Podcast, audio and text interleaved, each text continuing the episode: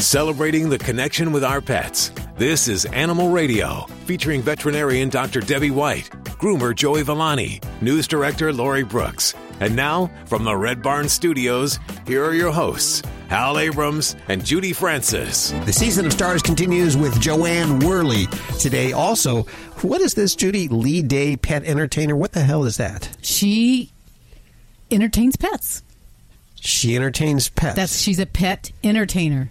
Okay. She'll sure. sing to him, dance to him, just I'll spend bite. time with him, take him out on a date, whatever. She entertains. You know, it says she's from New Jersey. and I Jersey? thought I knew everybody In Jersey? Um, in Jersey that had to do with dogs, and I don't know. I read her bio, and a few places we we stomped some on some of the same grounds, and I don't know who she is. So let me get this Hmm. straight. You're already thinking that maybe the guest is, uh, I don't know, not on the up and up. Is that what you're saying, Joey Villani? It's possible. It's possible. I mean, the, the, the one of the places she mentions in her bio is a place that I frequent regularly. Um, where they it's it's a theater. It's the Kitty Premier A-Go-Go? Theater in New Jersey. No, yeah, Kitty a Go Go. Okay, There you go, Chuck E. Uh, maybe I've seen her there. Maybe I threw money at her. I don't know. the ball pit of Chuck E. Cheese. Yes, there you go. What do we do? What is the process for vetting guests, Judy? Do we vet anybody? No. No. Are we supposed to? just if they want to just come on the show, we just I take them for their word. Hey, you know they have a website, and then hey, you guys thought I was someone until until I got on the show, and you said, "What is this? Look at this guy." okay. Well, uh, okay. Then we have Jo Anne Worley on the show today. She has a career that's. Uh, what was the last thing that she did? I don't know. Laugh Maybe I should vet her. Hollywood Square. Yeah, better make a- sure it's the real jo- Joanne Yeah. Worley. Yes, She what? She was Hollywood Squares too. I think she did that. uh, did that. Yeah, yeah. for a little while. I'm Yeah. sure they all did. Well, I'm going to stick around for the show. Stacy, what are you working on? Well, I have a fear. I, you know, I don't know if I've told you guys about this or not, but mm. I am really afraid of birds. I guess it was because when I was very young, I got to watch The Birds, that movie, and I'm telling you, it just shows you don't let your kids watch weird stuff. I mean, my parents, I don't know what they were thinking. I had older sisters, and they they used to like to torture me, and so I did watch that movie, The Birds, and I still have a fear of birds. And there was this kid that was riding a roller coaster and a bird smacked right into his face. Oh, ow. Tell you I would be therapy forever. okay, therapy forever. I'd have one on call daily, I think. Anyway, I'll tell you the story coming up on Animal Radio News. Um, I Yeah? I have a good bird scared bird story. Oh, you do? When I was single, now I had my bird forever. Okay, I had it longer than my wife through a lot of relationships, and I remember I had this I had this um studio apartment that was on the third floor in this house. It was beautiful. It was a um attic apartment, um, real real cool place. Anyway, so I met this girl and she was as hot as hot can be. Yeah, come on back to the house, and the bird was in the other room. She tells me she's scared of the bird, but she'd like to see the bird. Okay, no problems. Are you sure you want to see the bird? No, I, I want. I want to get over my fear. Well, I took the bird out of the cage. I brought it out into the living room. She screamed so loud, the bird flew out the window. Oh. Flew out the window into the oh. tree. So now I got a problem here because I mean, uh, my Gurney, I never cut her wings. She never went anywhere. She don't even know she can fly. I think that she scared the crap out of her that the bird figured out she could fly, flew out the window. So now I got a problem, and I got to go out the window because the roof of the house was there and it's pitched, and I'm trying to get the bird, and I'm leaning over, and I'm looking down, saying, "Well, if I fall, it's only about 45 feet." Oh yeah, and um. I ended up I ended up having to get the broom and knock the bird out of the out of the tree with the broom because she wouldn't get on and she flew down into the bushes down below and I ended up getting her and bringing her in the house. She was fine, but um that was the last That time was your- that I brought the bird out when someone says they're afraid. yeah, and I bet that was there was no further dates after that. Yeah. No, there actually was. There actually was. Yeah, but the bird hot. had nothing to do with it. Yeah, she was hot. She was hot, so, you know, ah, it's okay. You know, as mad as I was. It, the, the bird could have a broken beak and a wing, you know, missing, and ah, don't worry, I'll just take it to the vet. What are you working on today? What are we going to hear from you? We're going to talk about how to vibrate your color. Vibrate. Vibrate your Listen, color, huh? You, you, you guys, you guys got me. You know, it's, it's the whole train of thought today in, in the studio. We're going to te- teach people how to get their dog's color very vibrant. Okay, not vibrate your color, get your color Oh God, I can't speak today, Hal. I'm sorry. I'm having problems with the mic, the headset's falling off, my glasses. Yeah, it's one of those days. You know, that's the first time I've ever actually uh, seen you in glasses. Are those brand I, new? I had a problem with contacts. No, I had a contact problem when I did that. Um, I did an event in Canada a couple of weeks ago, and I almost went blind, literally. And um, it was since then I can't put my contacts in. But I haven't gone to the eye doctor yet, so maybe maybe I should do that. okay. Oh yeah. Uh, should we answer some calls? Yes, What do you please. see? Somebody save us. Let's see. Uh, one for Dr. Debbie. We have Andrew on the phone. Hi, Andrew. How are you doing? Oh, I'm doing pretty good. How Where- are you guys? Splendid. Where are you calling from today? Uh, well, I'm in Utah now. Truck driver? Yes, I am. What are you hauling? That's a new question I'm asking because well, you be nosy here, Hal. what's going on in your world? Oh, not much. I got a question. Uh, I've got an Australian cattle dog puppy. She's a, a year and three months. Okay. My dad was saying he noticed that she looks like she might be partially blind. Uh, Okay. I left left her at home for a month, and she would be walking with him, stop, and uh, he'd go down to the end of the hall and turn around, and she'd be sitting there sniffing around like she's tracking. But I've really never noticed anything other than at night with her. Uh, what are you noticing at night? What's she doing? uh, well, like my buddy, you know, Chris walks up and he's still in the dark, and she'll see him, and she'll get a defensive posture going, and then as soon as he hits the light close enough, she'll go into happy mode and go run over and get attention. All right. So yeah. So I guess the first thing is we need to assess and, and figure out if your if your baby is having visual problems. And when you say the breed, uh, I guess the first thing that jumps out in a herding breed, some of the cattle dogs, the collies, um, there are some types of congenital problems that they can be born with that affects the retina, the back part of the eye, and there's kind of this whole complex of different problems. And some pets will have different degrees of vision problems. Some are completely blind. Some have one eye that has a problem, and, and so on. So um, I think the first thing we need to do is figure out if we do in fact have a visual problem. And some things at home. Uh, some of these tests are kind of crude in the sense that um, you know we basically test how the dog responds to things moving, whether it be in light or in darkness. Um, so one of the first things I'd have you do is um, kind of uh, sit with her, uh, turn the lights on, and um, have a cotton ball nearby, and basically throw the cotton ball in front of her her line of vision and see if she tracks that.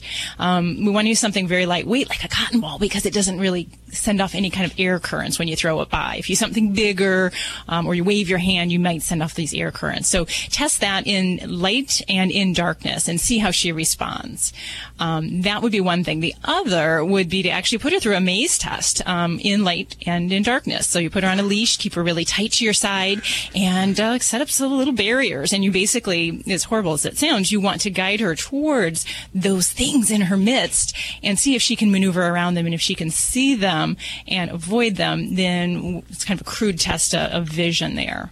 Um, but for most doggies in this category, especially since she's young, I would recommend uh, to see a veterinarian because we would need to do a good uh, exam of the retina, the back part of the eye.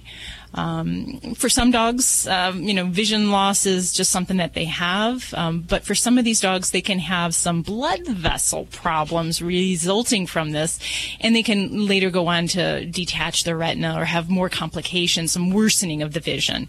So it would be something to well worth get her uh, evaluated, um, just to have those eyes checked out a little bit further. Okay, now there there is one thing that I have noticed with looking directly into her eyes is on certain spots. Uh, got almost like a looks almost like a, a luminescent clear spot. Do you think that could possibly be anything? I mean, it could be, uh, and the big thing is also is looking at the size and the shape of her pupils. Um, if in bright light, the normal dog eye response, bright light, would be that the pupils should get small. Um, if her eyes remain dilated, so you can see a lot of that pupil, that may mean that we have some um, issues going on there. Or if you see an uneven size of those pupils between one eye and the other eye. That would also be a symptom that uh, you know we've got something going on. Um, but I think from what you're describing, um, if I'm not correct, I mean I think it sounds like we we're fairly certain she's got some vision issues. So I, I would move forward with you know getting her checked out a bit further. Okay, yeah, then I'll have, I'll do that when I go get her updated on her uh, rabies stuff. And you know, if, if she's a little visually, you know, challenged, um, most of these doggies can live wonderful lives, and um, they kind of adapt with all their other, uh, with their other senses, especially the nose. The nose helps so much with these guys um, in getting around and maneuvering. So, so not a Yeah. horrible thing for her to have to deal with. Okay. Thanks for the call, Andrew. It's Alan Kibble, and I'm so grateful to have a chance to talk to the world's best audience. I know you care about your dogs. Some of you care a little bit too much. like the lady I was helping last week. While I was over at her house, she cut off a piece of cheese for herself, and while she was munching on it, her dog was fixated right on her face, sitting about two feet from us. She proceeded to feed that dog the whole six ounce package of cheese. I was trying to explain to her why that's not such a good idea. And there's many reasons. But here's the amazing part. Less than 20 minutes later, the dog threw up all over the place. She started telling me that he throws up every day. I asked her why she thinks he does that. And she told me he has a very delicate system. My next question was, what other things do you feed him? Oh, there's all kinds of stuff Cheetos, potato chips, egg salad, just about everything she eats. She told me he won't eat his dog food.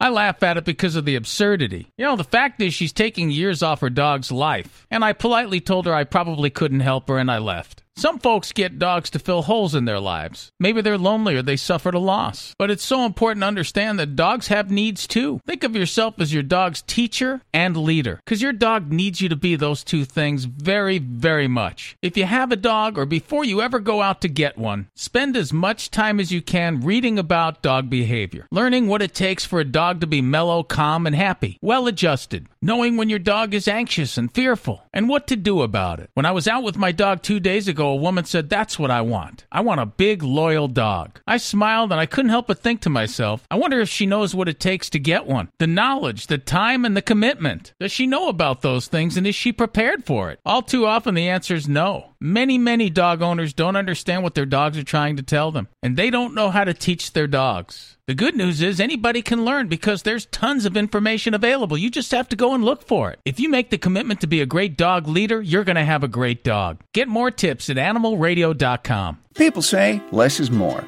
At Red Barn, we think less is better. It's what you won't find that sets our natural premium pet food apart. No byproducts, no corn or soy, no fillers. Just the natural ingredients your pets need to live the healthy life they deserve. Look at the label. We want you to. Red Barn Naturals Pet Food. Simply the best. Find it in your local pet specialty store. Red Barn canned food for cats and dogs is grain and gluten free.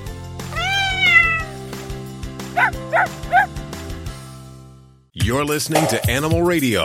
If you missed any part of today's show, visit us at animalradio.com or download the Animal Radio app for iPhone and Android. Hey, let's uh, take a call for, what do you say, Alan? Let's do it. Which one? I'm Four? game, man. Are you game? Let's- I'm game. I'm ready. I'm ready to go. Line three. Hi, Mike. How you doing? I'm doing fantastic. How about yourself? Oh, splitting atoms. Where are you calling from today?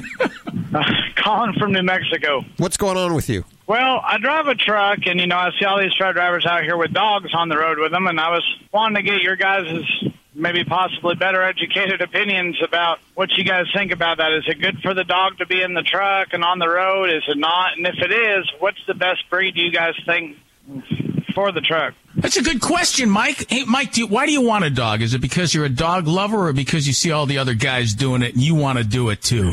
No, no. I've, I've I've grown up around dogs all my life. I love them. You know, my mom she owns a grooming shop in New Mexico. Has for 15 years. You know, just been raised around dogs all my life, and just you know, I'm out here on my own, and just be kind of cool to have a have a buddy with me. I guess. Absolutely. Now, do you want a puppy or do you want to get a dog that's already an adult? Well, again, you know, I'm not sure. I mean, I've always, you know, my family when we've gotten a dog, it's always been from a puppy. That way, they grow up and you train them, and they're they're with you. And I'm just that's just kind of how we've always done it. So, I mean, a puppy'd be great, but I guess it'd be really hard to, I mean, at the very least, hard to housebreak them going down the road. You can't properly do that, I would think, driving all the time. Actually, you can as long as you got the time. I mean, the the best part about having a dog with you when you're in the truck is, you know, dogs are pack animals. You're the pack leader, and the dog always gets to be with the pack leader, which is awesome for the dog. And I'm sp- I'm surprised more truckers don't have dogs. That's that's exciting for a dog, and it's exciting for you too. And, and the only thing you have to worry about is that with a puppy, you got to stop every two three hours to let a puppy go to the bathroom because they have to go frequently. But But once the dog grows up, you don't have to do that. Now, if you can pull over every two, three hours and take the dog for a, a potty break, it's going to be real easy to, to potty train that dog. Very simple. He'll never have a chance to need to go without you already addressing the issue. So he will get trained very quickly to understand that you're going to stop every couple hours and let him go to the bathroom. As far as uh, a calm dog, a dog that can sit still for a long period of time, you know, gr- believe it or not, greyhounds are awesome dogs. They're very cool and mellow. They don't need a lot of exercise. Basset hounds are like that. But if you want a dog that's like a lab or you want a bigger dog or any dog, you, the trick is to observe the puppies. If you can find somebody who's got a litter of puppies and just watch them, you're going to see which ones are rambunctious and goofy and crazy and energetic. And there's always a couple that like to lay around a lot. And believe it or not, when they get older, that pretty much transfers. They, uh, they don't change. If a, if a dog is mellow as a puppy, he's going to be mellow as an adult. And if he's a crazy lunatic, I want to play lots of energy dog, when he gets bigger, he's going to be the same up until he's about four or five years old. And then he'll start to mellow out a little bit. So it's all in the observation of you finding puppies and watching them for a couple of hours.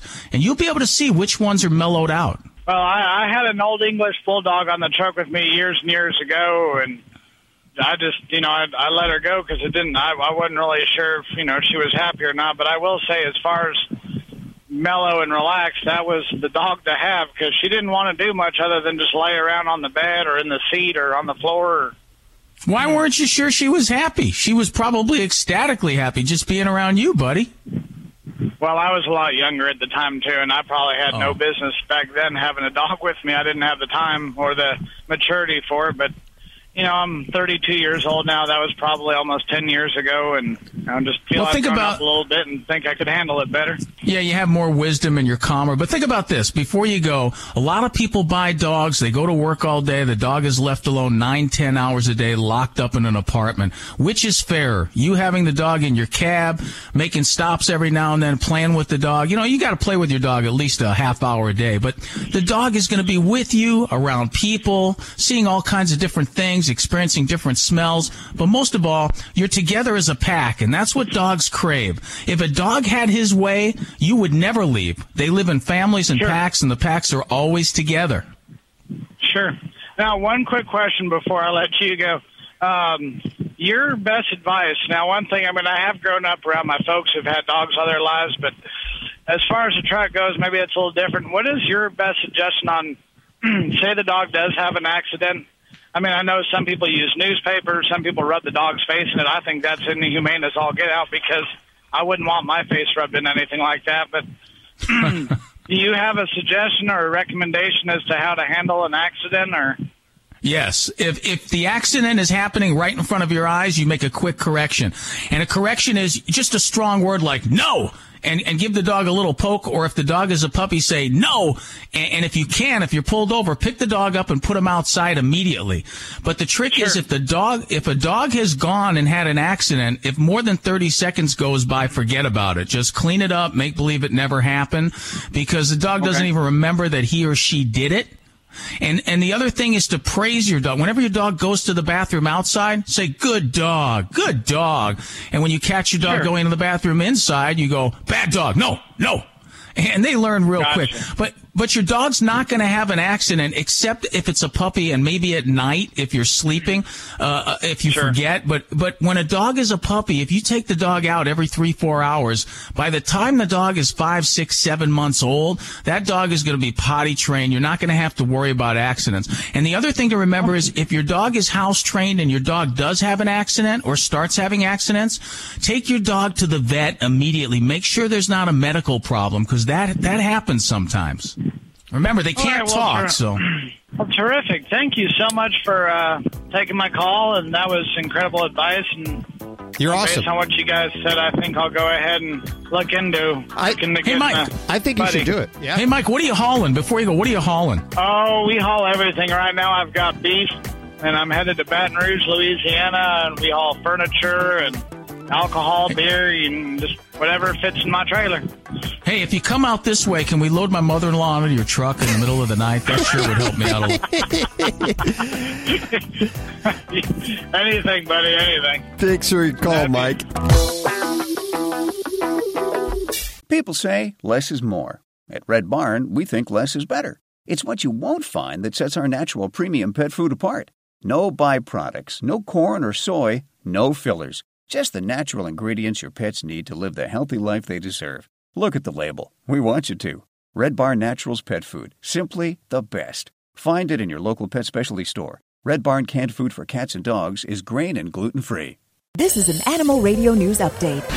I'm Stacy Cohen for Animal Radio. There's a father who's in China and he's going to pretty great lengths, or more accurately, great heights, to make sure that his baby has plenty of fresh milk. Orange News reports that Wang Xing and his wife have converted the roof of their house, ready for this, into a sheep farm so they can help provide a never ending supply of the beverage. He explains that his daughter was born shortly after a scandal broke out in China over poisoned baby milk formula. He says they didn't know if they could trust something that they bought at the store, so they decided to take matters into their own hands. They could have taken in, into their own breast. I mean, the, the mother could have breastfed, but he bought two ewes anyway. two ewes for about 470 bucks and then later added a ram to complete the flock, which is still living happily four stories above the ground. I can imagine what it smells like in their house. Police in England are breaking out the big tools. They're trying to find this missing snake. The Sun reports authorities in Plymouth are using a helicopter that's equipped with thermal imaging cameras so they can help locate this four foot boa constrictor. The reptile was spotted on a busy street last week. Three locals were actually able to trap him in a trash can. However, though, the little animal proved too powerful for them, and uh, he broke free again, leading police to take to the air. They've uh, yet to find this non venomous snake, and officials are warning residents not to try to take care of the runaway themselves. Well, forget about anabolic steroids and easy to swallow tablets or EPO and clean syringes. Ancient Olympic dopers got their pre-game hormone boost from chewing on, ready for this? Oh, wait till you hear this. From chewing on raw animal testicles. They didn't even cook them, they just ate them raw. The problem of some Olympic competitors taking potions, medicines, and supplements to boost performance is as old as the games themselves. Even athletes of the 19th century thought nothing of fortifying themselves with cocoa leaves, cocaine, and alcohol. Thomas Hicks, he won the 1904 Olympic marathon with the help of a raw egg, strychnine, and shots of brandy that were given to him at regular intervals by his attentive coach. Can you imagine? How could he even compete? Experts say what drove people to extremes then is probably similar what drives athletes to dope now. After all, the desire to win by any means must have been strong to induce athletes to eat raw testicles. It was probably also seen as a sign of masculinity. Oh, you guys, you know, you just got to prove your point. The difference now is that drugs are safer, they're a little more subtler, and uh, hopefully a little bit more sophisticated, and the perception of cheating has changed. And I don't think the perception of eating raw testicles has, though. oh my gosh. I'm Stacy Cohen. Get more animal breaking news at animalradio.com. This has been an Animal Radio News Update. Get more at animalradio.com. The following program is a repeat of an earlier broadcast.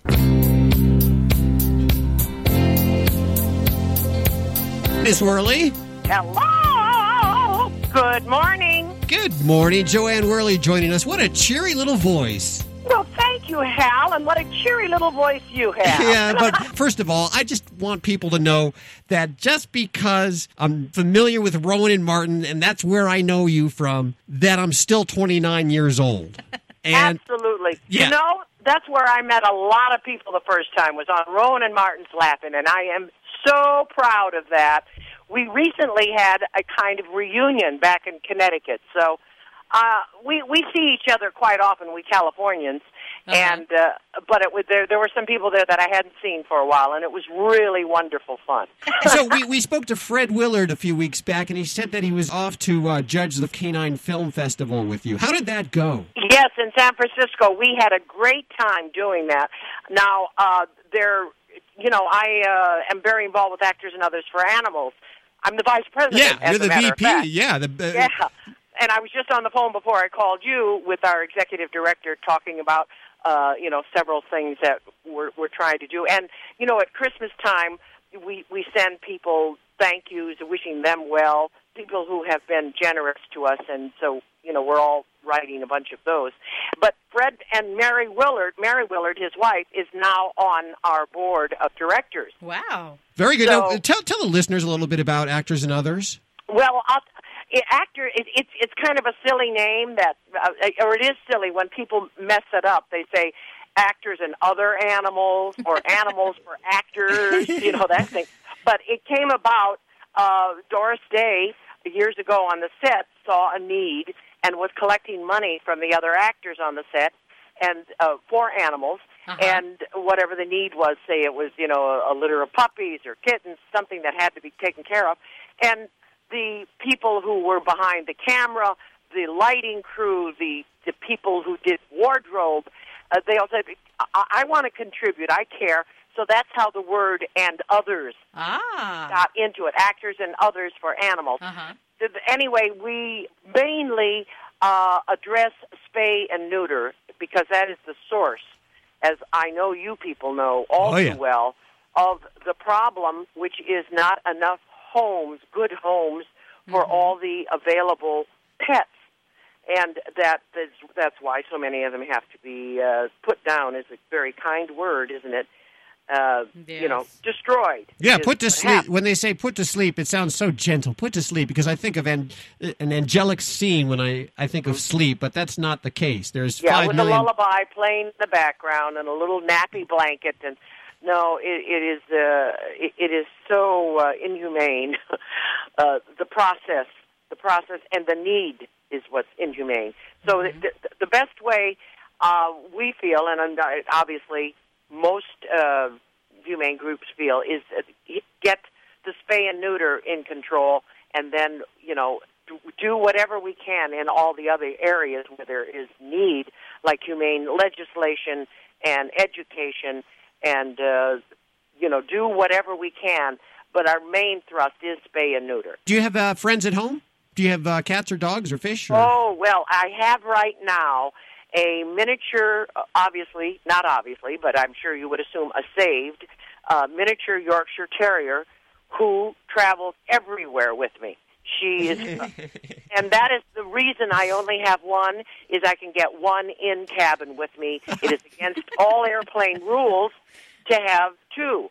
I know she'd love to have a brother or sister, uh-huh. uh, but we go. Um, you know, she went with me up to the Canine Film Festival. Uh-huh. We she went with me back to Connecticut and then to Tennessee, and she is a world class traveler. She's Does, better does she at fit it in your than purse? I am. Do you do you have a purse and she she she fits in Well- that, or do, uh, how do you travel with her? Oh, I travel with her according to the rules of the airline, Of and each of them is a little different.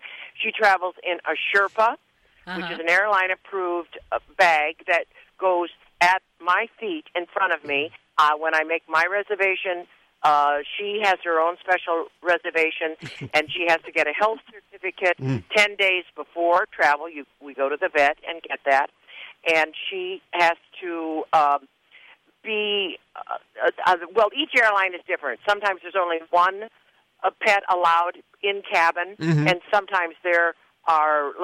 Usually in first class, it's just one, Wow. and we we go first class because it's just easier. There's more room. So, so And- could I run into Jo Anne Worley at the post office with her little dog in in a purse or uh, in tow somehow?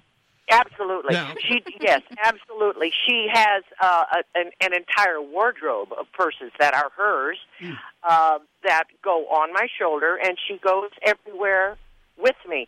Uh, you know, as a matter of fact, you're not supposed to take your dog into the post office. Oh, really? I didn't know that. Only service dogs. Okay. Yeah. Well, uh, uh, you must know that she is a service dog. Oh, okay. What, Her what's name is Harmony, okay? and she keeps me calm. She keeps you sane. And sane, and that is an extremely good thing. So she is really of service to me and other people. So, uh, but she does have her own purses, and I always get uh, the cotton kind because they breathe. And when she wants to, she sleeps in there, and then or she'll uh, you know stand up on her hind legs. There, and I support her with my hand underneath. She's on the straps are on my shoulder, and she'll stand up with her little head out and go, "What? What? What's happening here? Anybody need kisses? Any? Any? What, what needs to go on here?" Do you dress her up? Oh no, I, I, she doesn't have to do Okay. anything other than be the most wonderful doggie in the world. I, I don't dress her up. I know uh, quite often we uh, do a Christmas card, and she never wears an outfit. I wear the outfit. Of course. I wouldn't impose that on her. As a matter of fact, I just tried to get her a new necklace. Uh, not necklace. I'm so sorry. Collar. A collar, okay. a new collar with uh, rhinestones on it because it was very pretty. Uh-huh. But I found that it wasn't soft enough around her neck. Sure. And that it could be a little. Uh, and I went, oh, I don't know, but I want her to, you know, you know, uh, put her little paw against that. Uh-huh. So I went for a very soft uh, version. Very good. You know what we have in the prize closet there is we have some of that jewelry. We should send that off, see if she likes it. Oh, some bling. Oh, some bling bling yes. that we just got it. Uh, we appreciate you taking time out of your day to join us for this. I love you us saying that. I have I'm, I have enjoyed talking with you, good people, and it's always fun to talk to people who have the same interests at heart. Mm-hmm. And uh, the fact that we all uh, care about the welfare of animals is a, a good thing. And I enjoy talking to other people who have that at the front of their uh, life mission also. You're awesome. Thank you so much for what you're doing. And of course, check out Actors and Others at www.actorsandothers.com. Jo Anne Worley joining us. Check out Animal Radio highlights, all the good stuff without the blah, blah, blah.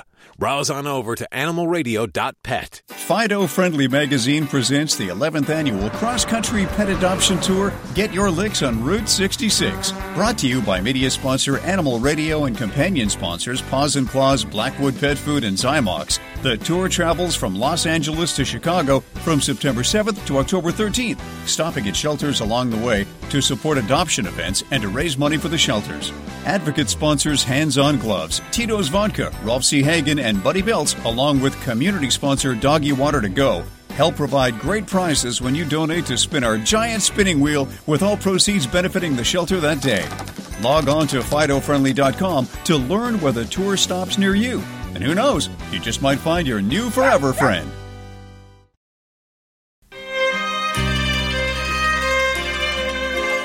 That must mean it's time for Joey Villani's tip of the week. Hey, but listen, um, I, I people were asking me, um, and they ask me this a lot, and about sprucing up their pet's color, um, and uh, on their color on their coat. And there's a real easy way. Actually, it's it's funny because I did it about a week ago, and it's something that's really easy if you do it right. Now, I'm going to tell everyone this right now. If you got a multicolored dog, like a party-colored poodle or something like that, Uh-huh. where you know, like a, let's Dalmatian is a good example because everyone can picture a Dalmatian. They may not know what a party-colored poodle is.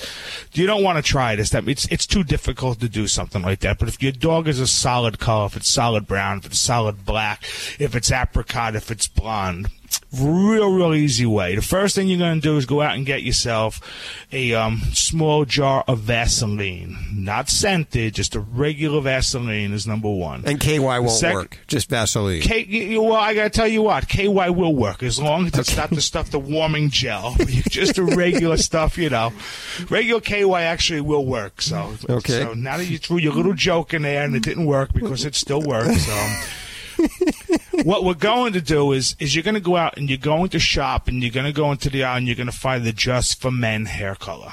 Okay, Okay. not the stuff for the beard and the mustache, the hair color and you're going to first go home and you're going to do a test patch on your dog with it. Now, the problem is doing the test patch with it is once you mix this stuff, it's no good anymore. So just take a couple of drops of each solution that's in there. There's two solutions. There's the activator and there's a color.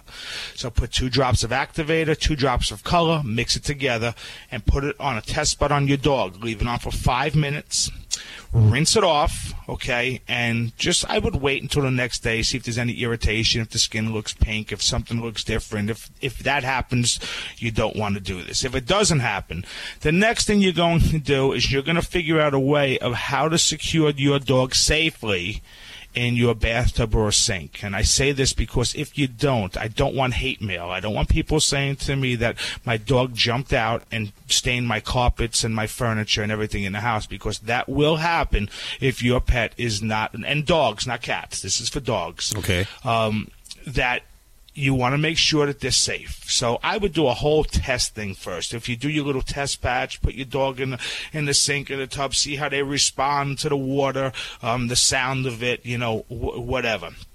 So you're going to put your dog in while your dog is, and I'm going to say this twice, dry. While your dog is dry, you are going to put the solution on. The solution, you just mix it together. It comes with a squeeze bottle. Wear gloves. Before you do all that, I skipped a step. Make sure you put a little drop of Vaseline or KY in their eyes. Now, this is going to protect in, the, their in eyes. their eyes.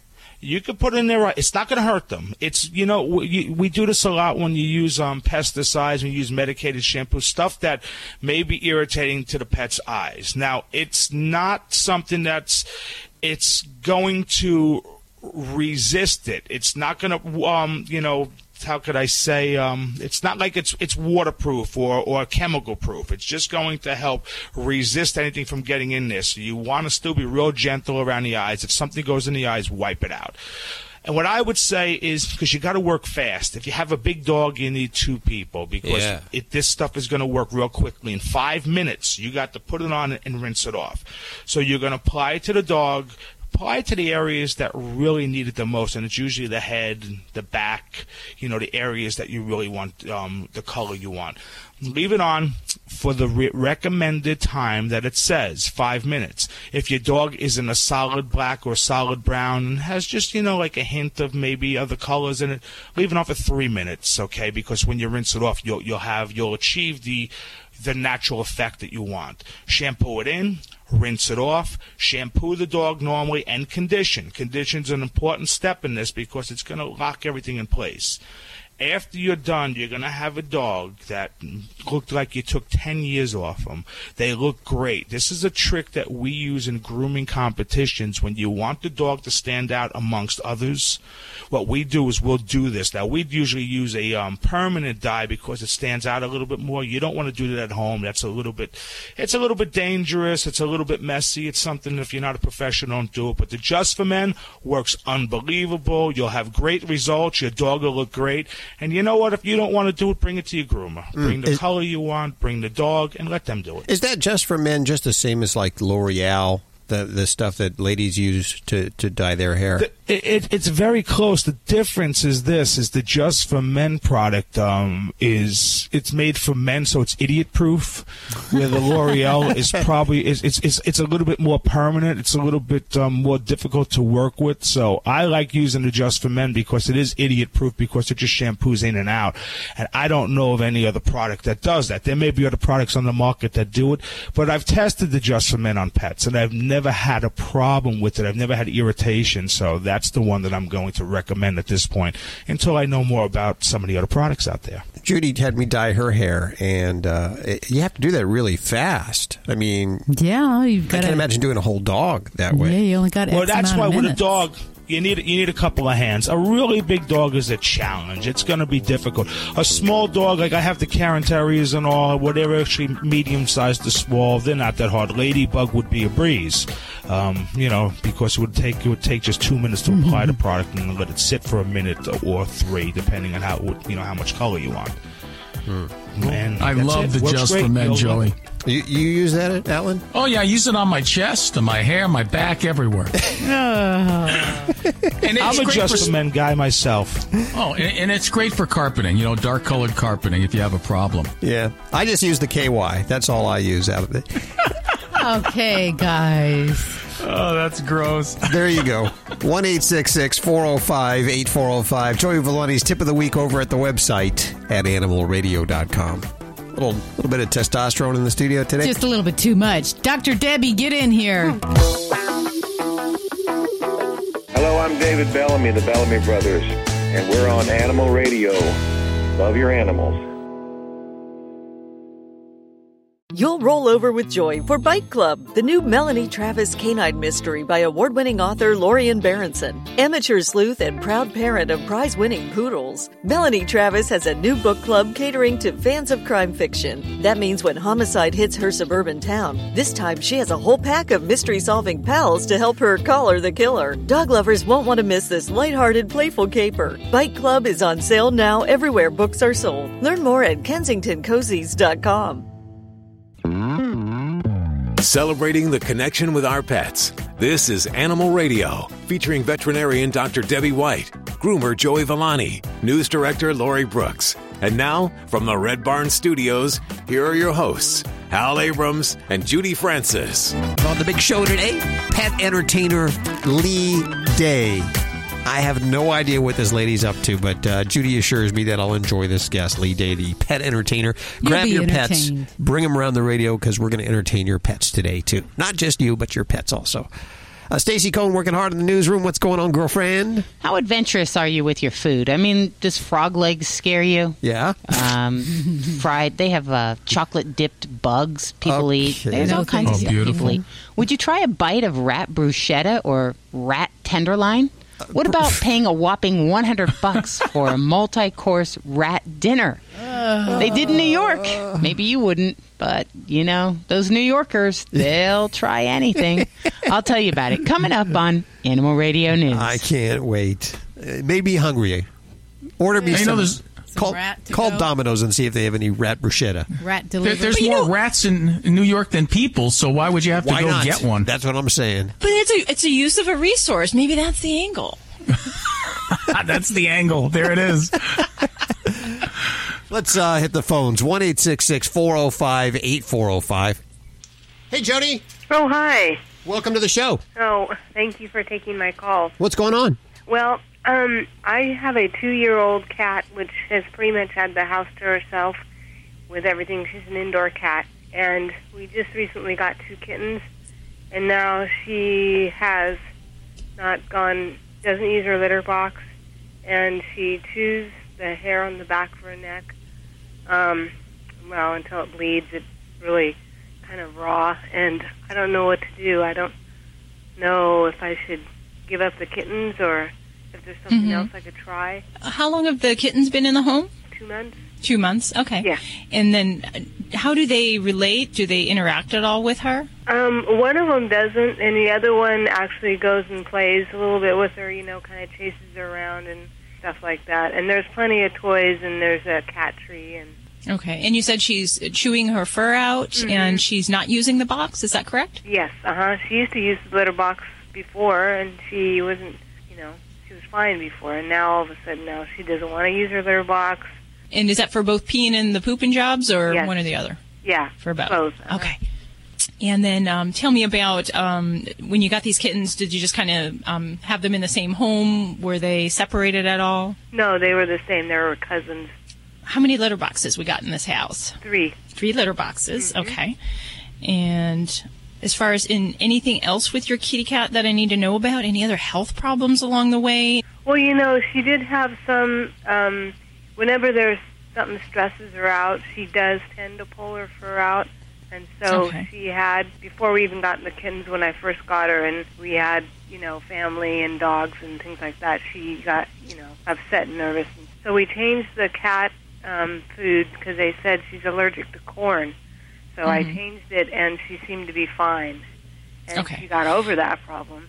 And now it's worse now. Yeah. Okay. Well, and that's kind of what I was suspecting as you describe it. So there are some cats that can have a psychogenic um, alopecia. Basically, they overgroom themselves out of their own anxiety. Um, that's not generally a case where food controls it. So that's where there's probably some degree of uh, either food allergy or other types of allergies for your kitty that we can medically control. So I'd want to make sure that you get that tackled and, and maybe get her checked out with a vet to make sure we're on the right road physically with her health. Mm-hmm. Um, psychologically, if we add new kittens or new cats to the home, the best way to do that is to gradually introduce um, a new cat or cats into the home. Mm-hmm. So if I could rewind your situation, mm-hmm. my recommendations at the get-go would have been to keep your kitty to have free run of her house and then add these kittens into a separate room where they can kind of start to get used to the smell of your cat under the door um, in ex- kind of just getting used to the sights, the sounds, without really having a lot of physical stress, physical altera- um, altercations, um, or have to compete for resources like the litter box, the food, or for your affection. Um, that would be ideal. And you can still do that. We can take a step back, separate the kittens, give her the space that she needs to kind of reset and to calm herself. And I do that for at least a week, Okay. um, really to kind of let her reset. And in that time, we want to kind of return to what what we could do to motivate her to like these cats in the presence of the cats. So I'd add in a scent hormone, a pheromone, like uh, Feliway. Um, add that in by a diffuser in the home.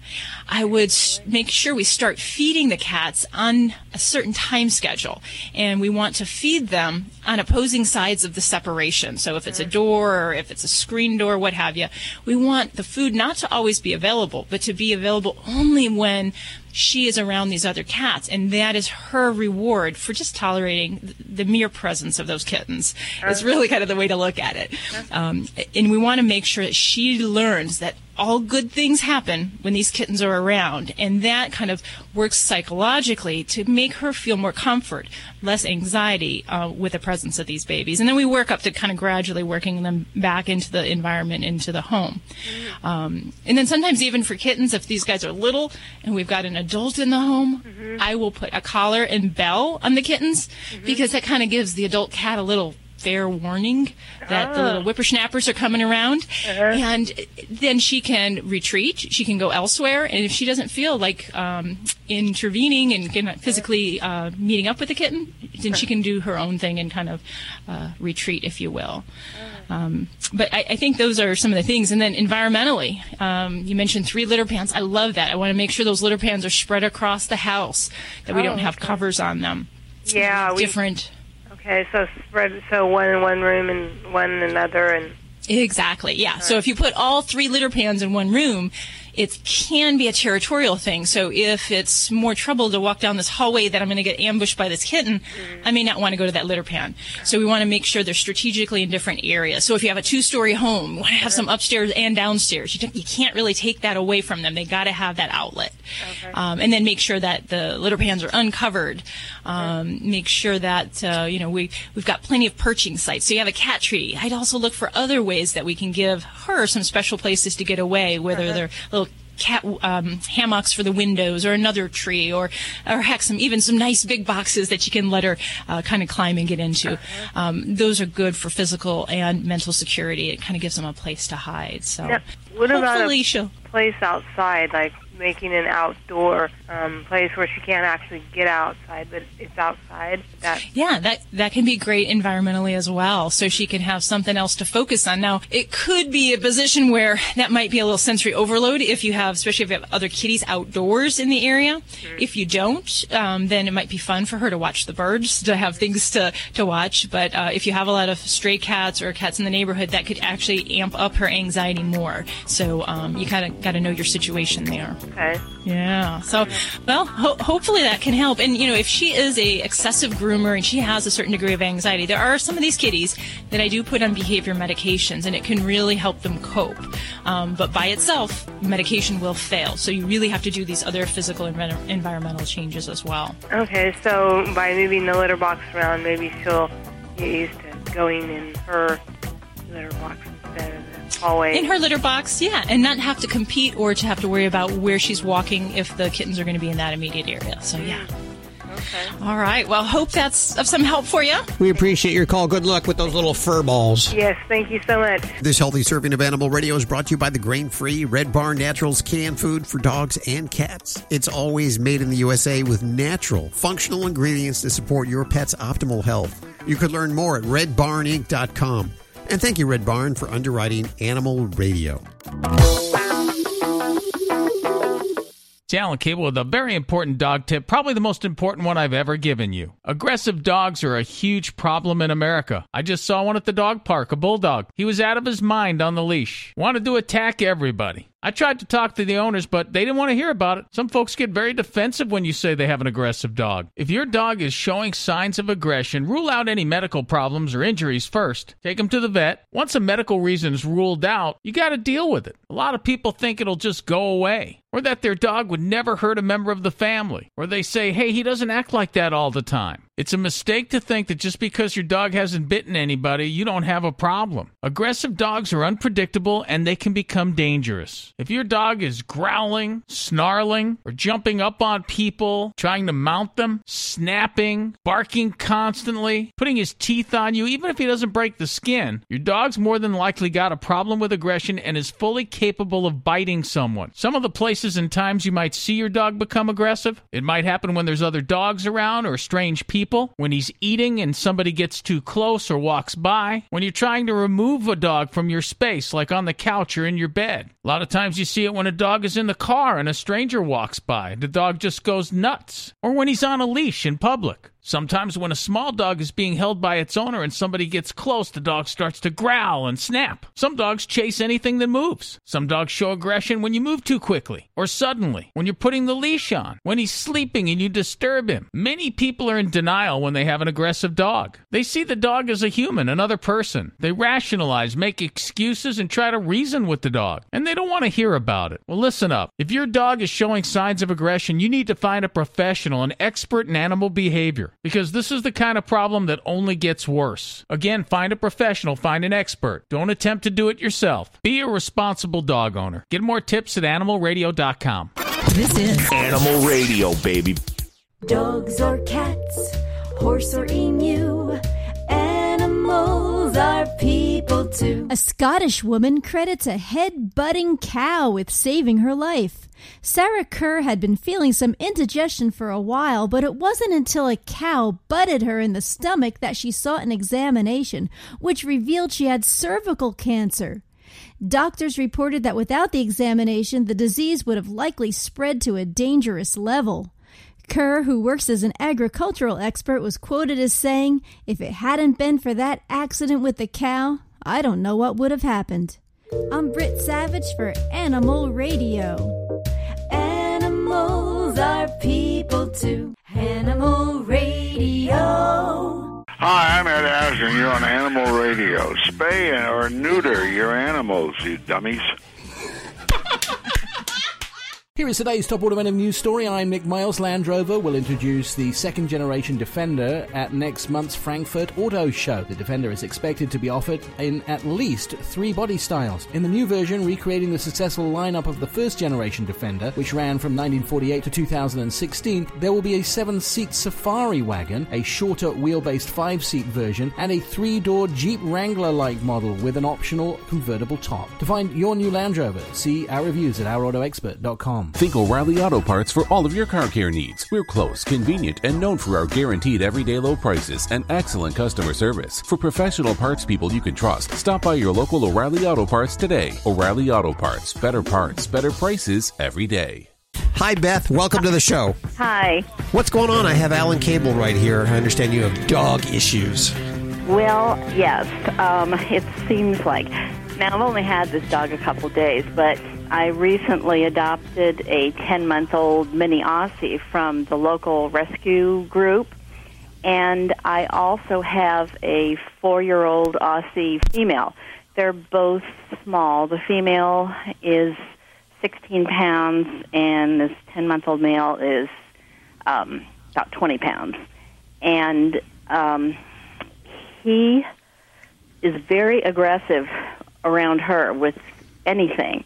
If she picks up a toy, runs over and takes it away from her, and they get into scuffles over this. And I've had to break up a few altercations. How do you break it up, Beth? What do you do? I just yell at them. and Uh-huh, they stop. I don't let it escalate to the point where they're just absolutely, you know, tearing each other apart. But you know, when they start, the growling intensifies, and they're, you know, kind of in each other's face. Um, I, you know, I just say, hey, hey, hey, you know, knock it off, and and then they kind of stop, or I stick my hand down and grab whoever. But if I don't, I feed him in a crate because he will go after her food. If I give him um, a chew treat of any kind, why he's very aggressive. He goes right after hers, even if he has one. Right. And- well, and and you said that the uh, you said that the dog, the one dog you've had for years, and the and the other one you just brought home, you've had for ten months, and the other one you just brought home. Yeah, so I haven't had. I've only the ten month old. I've only had a couple days. The four year old I've had since she was young. Okay. So now the four year old, how well trained is that dog? I mean, if you told that dog to go downstay, would she do it? Uh, probably. Well, she doesn't know a downstay command anymore because I. Okay, You know, right. but she she would back off. This is this is kind of normal. When you bring a new dog home, uh, especially a new dog home, and, and there's another dog in the house, and you're in the house, most of the time, you know, that dog is basically when a, when a dog has food aggression like that, is saying, "Hey, I'm in charge. You know, this is my food. Get lost." That's what the dog is saying. The dog is saying, "I'm the pack leader. I'm the alpha dog," and it's up to you to become the pack leader and the alpha dog. And the easiest way to do that in your situation is to take ownership of the food. Now, when you feed the dog, how do you do it? Do you just put the, the dog food in a bowl and walk away? I tried that. It didn't work out too well. So now Well, what I do is the the female, the one I've had, I I put her food down. I put the male in the crate, and I put the bowl in the crate with him. That's a good solution. That's a good short-term solution. But you want to eliminate all the, the aggressive behaviors. And, and the Right. quickest way, the best way to do that is to be the pack leader. And you're going to have to be patient and persistent. Start walking them together. Uh-huh. Don't let them walk in front of you, though. Make them walk at your side. Get a pinch collar and, and make sure both dogs have the pinch collar so that you can give corrections. Do you know what a correction is? Yes. Okay. All right. So what you're going to do with your new dog is you're going to make that dog work for his food. So when you feed your dog, you're going to put the dog into the dish and just stand there and tell the dog to sit before you put the food down. And then you're going to stay there for a little while with your hand on the dish. When you have your hand on the dish, you own the food. You're going to get the dog used to you being there while the dog eats. And every now and then keep a couple of treats or a couple of pieces of food in your other hand and throw those treats into the bowl. Does your dog swallow his food? I mean, does he just scarf it down, the new dog, or does Pretty he eat it slowly? it.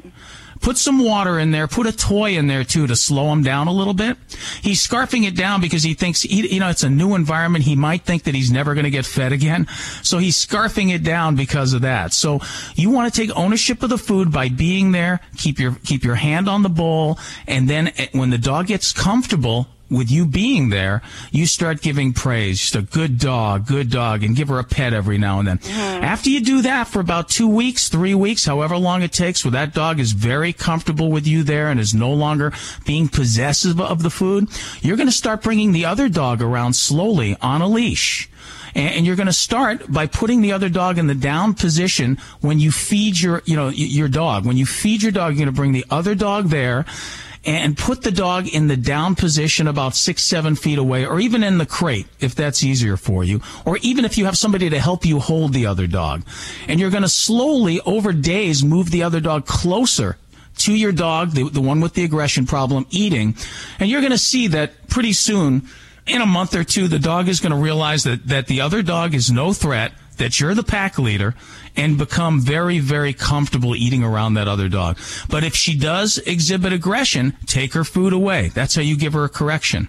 Take her food right away. Okay. And then I think he's also suffering from a little bit of separation anxiety because he just follows me everywhere.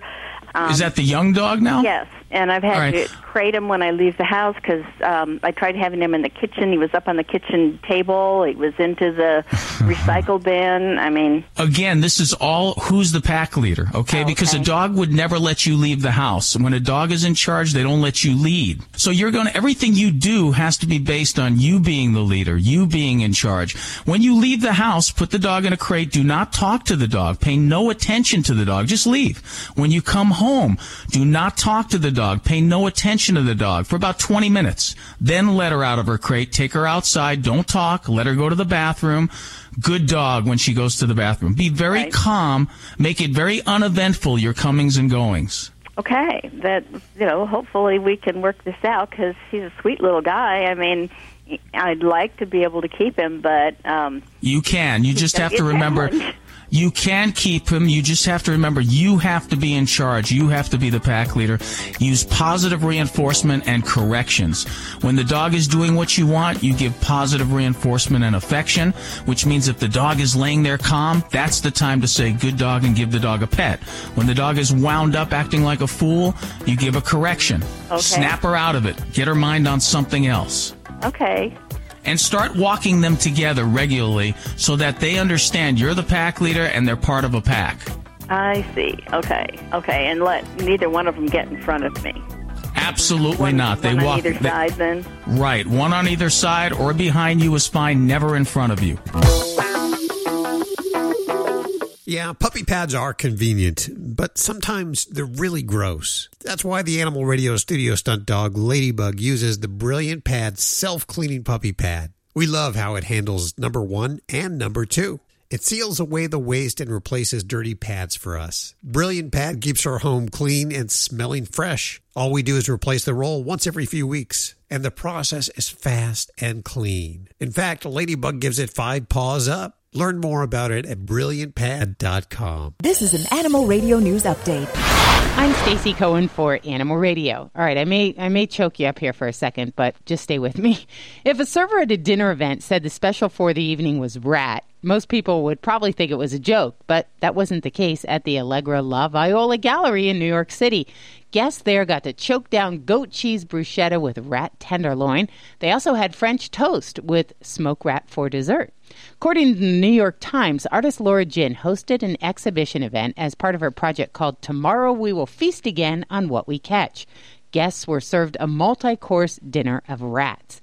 The dinner cost a hundred bucks each, and the diners had to sign a liability waiver before taking their first bite. Her project, as explained on her Kickstarter page, explores self sufficiency in an urban environment.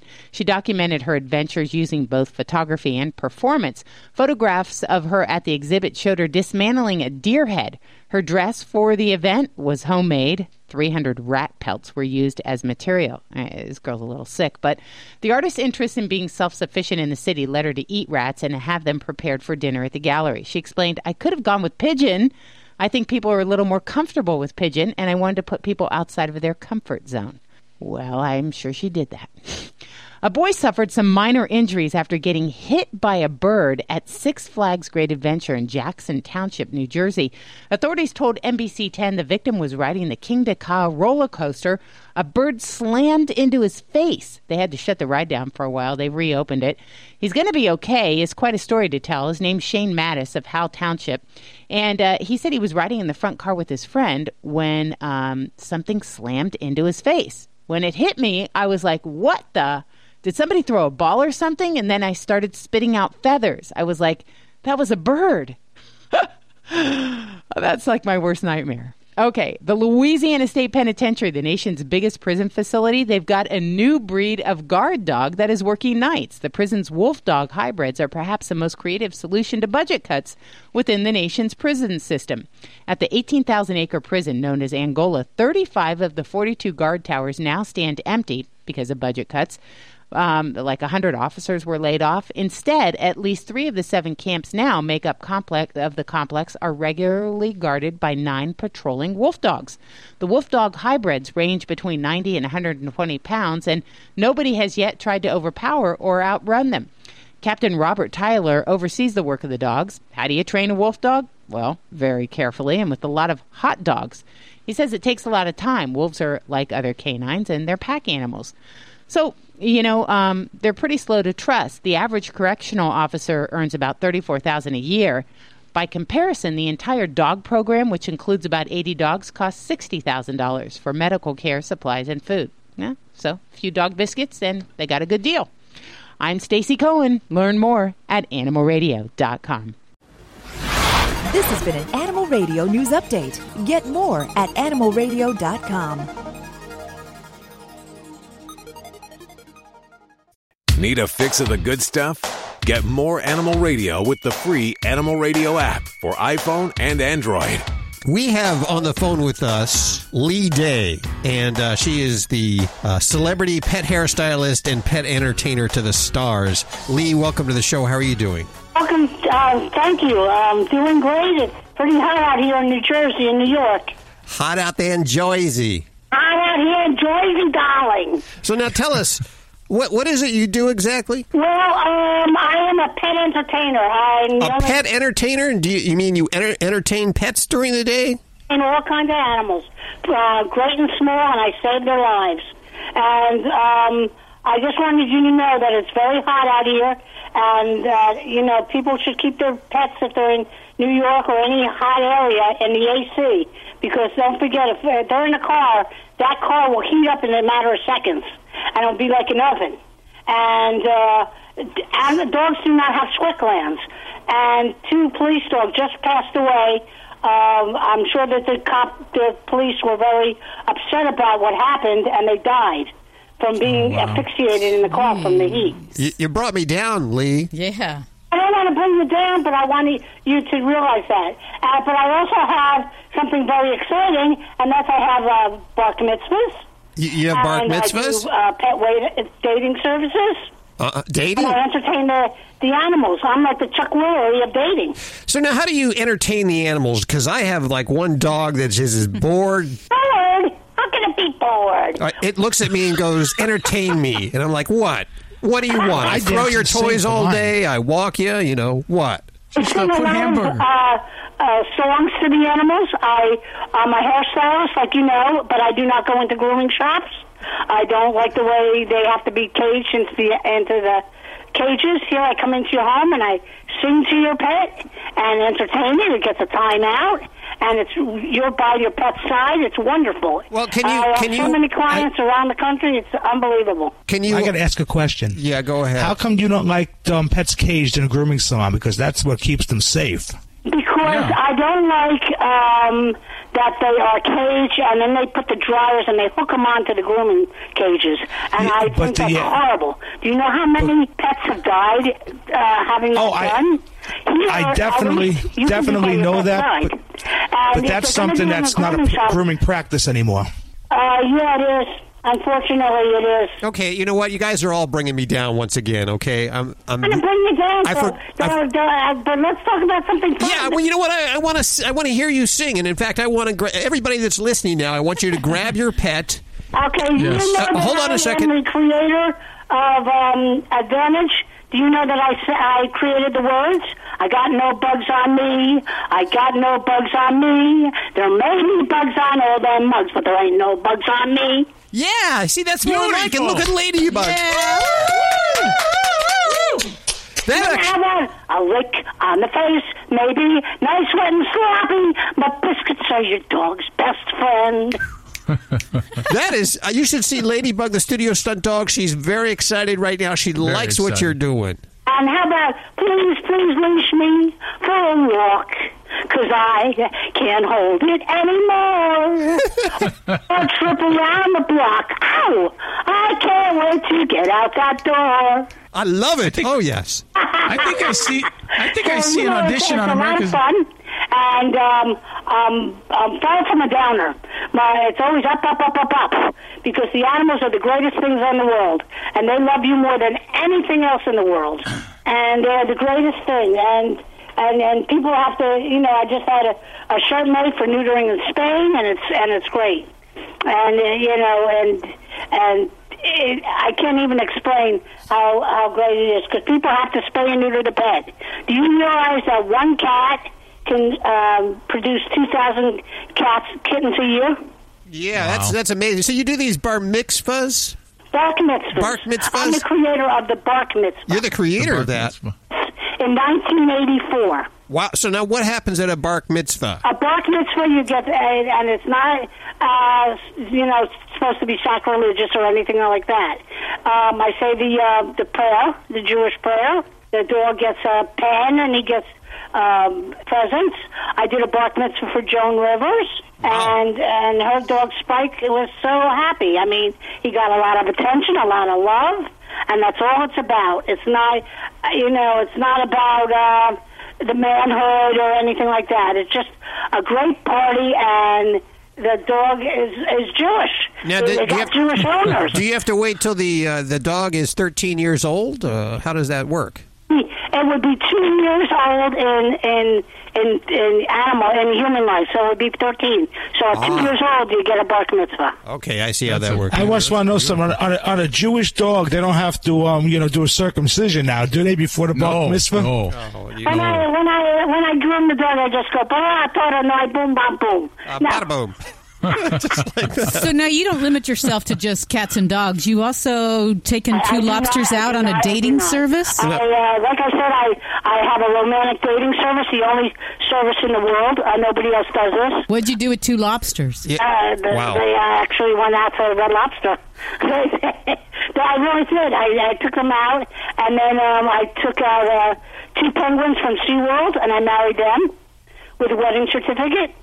Um, I uh, married Sally Jessy Raphael's dog. I mean horses. You didn't marry uh, actually yourself. You you actually married the, the animals. Right. Yeah, you- I didn't you- get married to the animals. Yeah, I get confused. No, no. Okay. I'm the I'm the preacher. I'm the rabbi. Okay. Now I see you you chaperone romantic dates. What goes on on these dates that makes them romantic? I take them on romantic dates. That's why I said I'm the uh, I'm the Chuck Woolery. Now, what's a romantic date for a lobster? What do, what do they enjoy? Taking the rubber bands off the claws and letting them have at it? What, what goes on there? Oh my God! Just like uh, pulling their little claws together and nosing together. That's that's the romance. There you go. Well, it sounds one. Now, how how can somebody get in touch with you just in case they want you to like perform a bar mitzvah or take their uh, dogs out for a date or, or something like Or that? Just lobsters. entertain their If pets. they would like to do a, a bar mitzvah, what they have to do is they can uh, go to my website, LeeDayPetEntertainer.com, or they can follow me on Twitter under Doogie Day.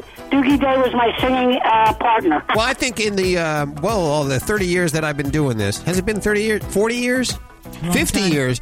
I have not at all once met a pet entertainer. So this is cool to finally meet you, Lee Day. Thanks for spending time with us today. I thank you so much, and I thank you all for caring for the animals.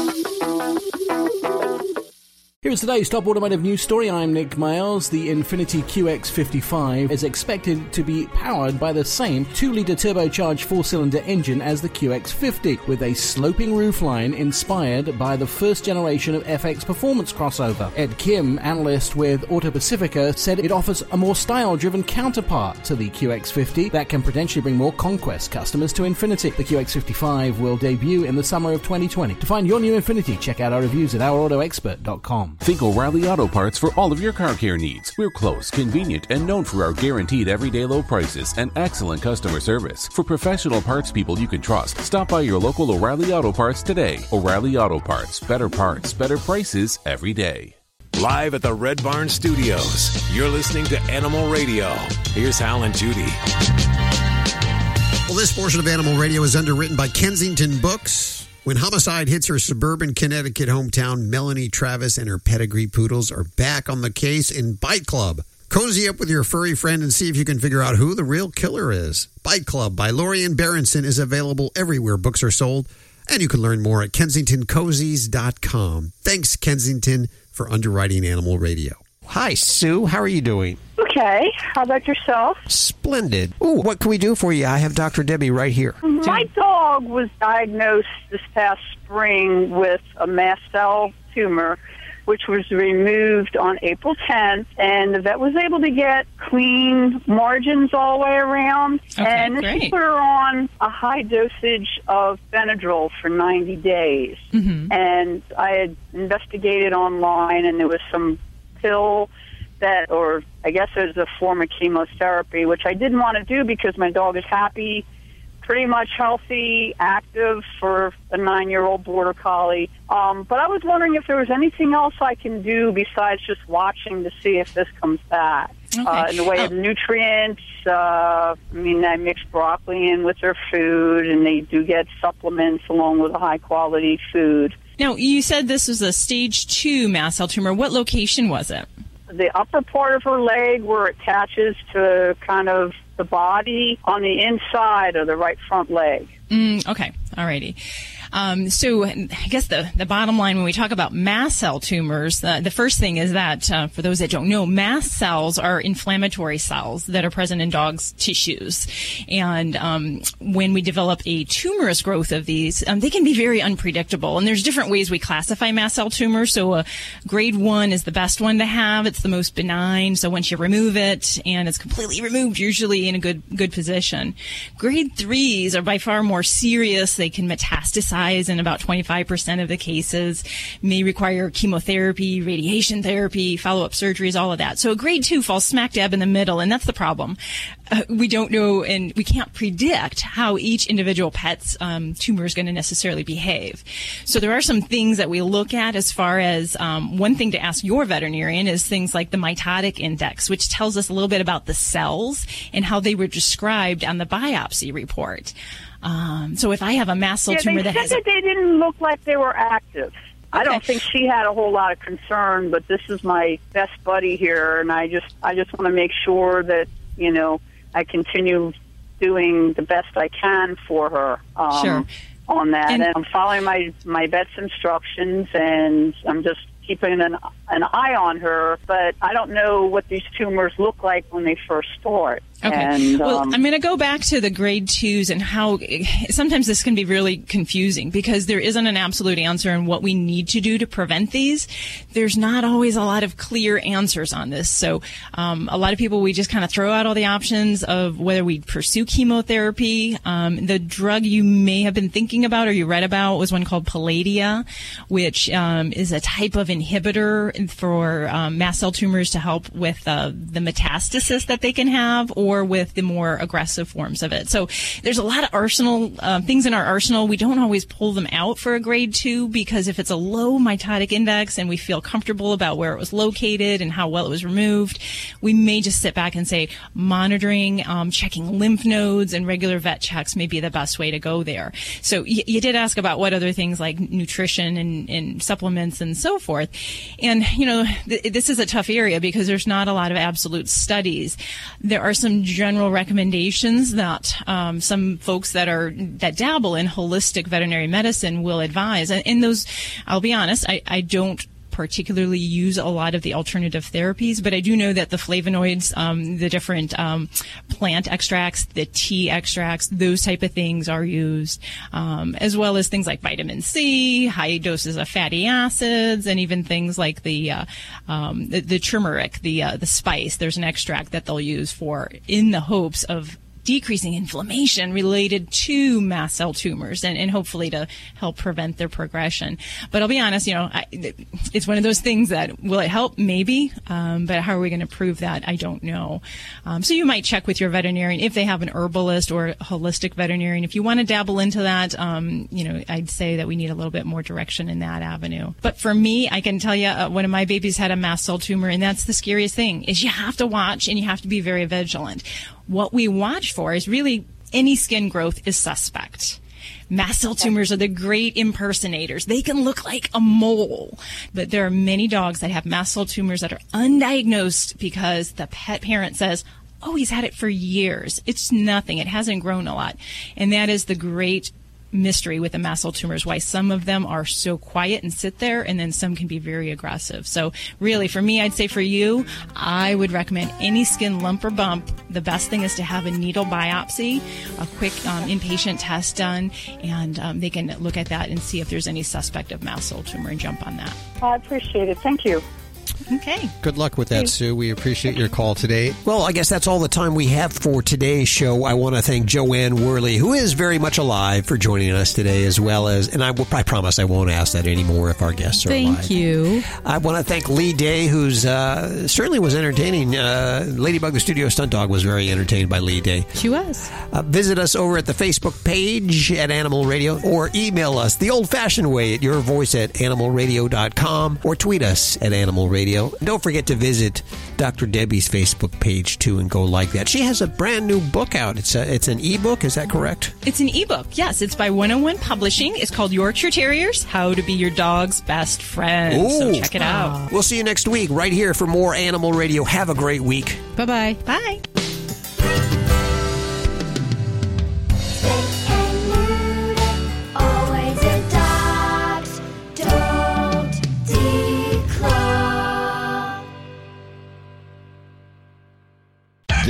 Is Animal Radio Network.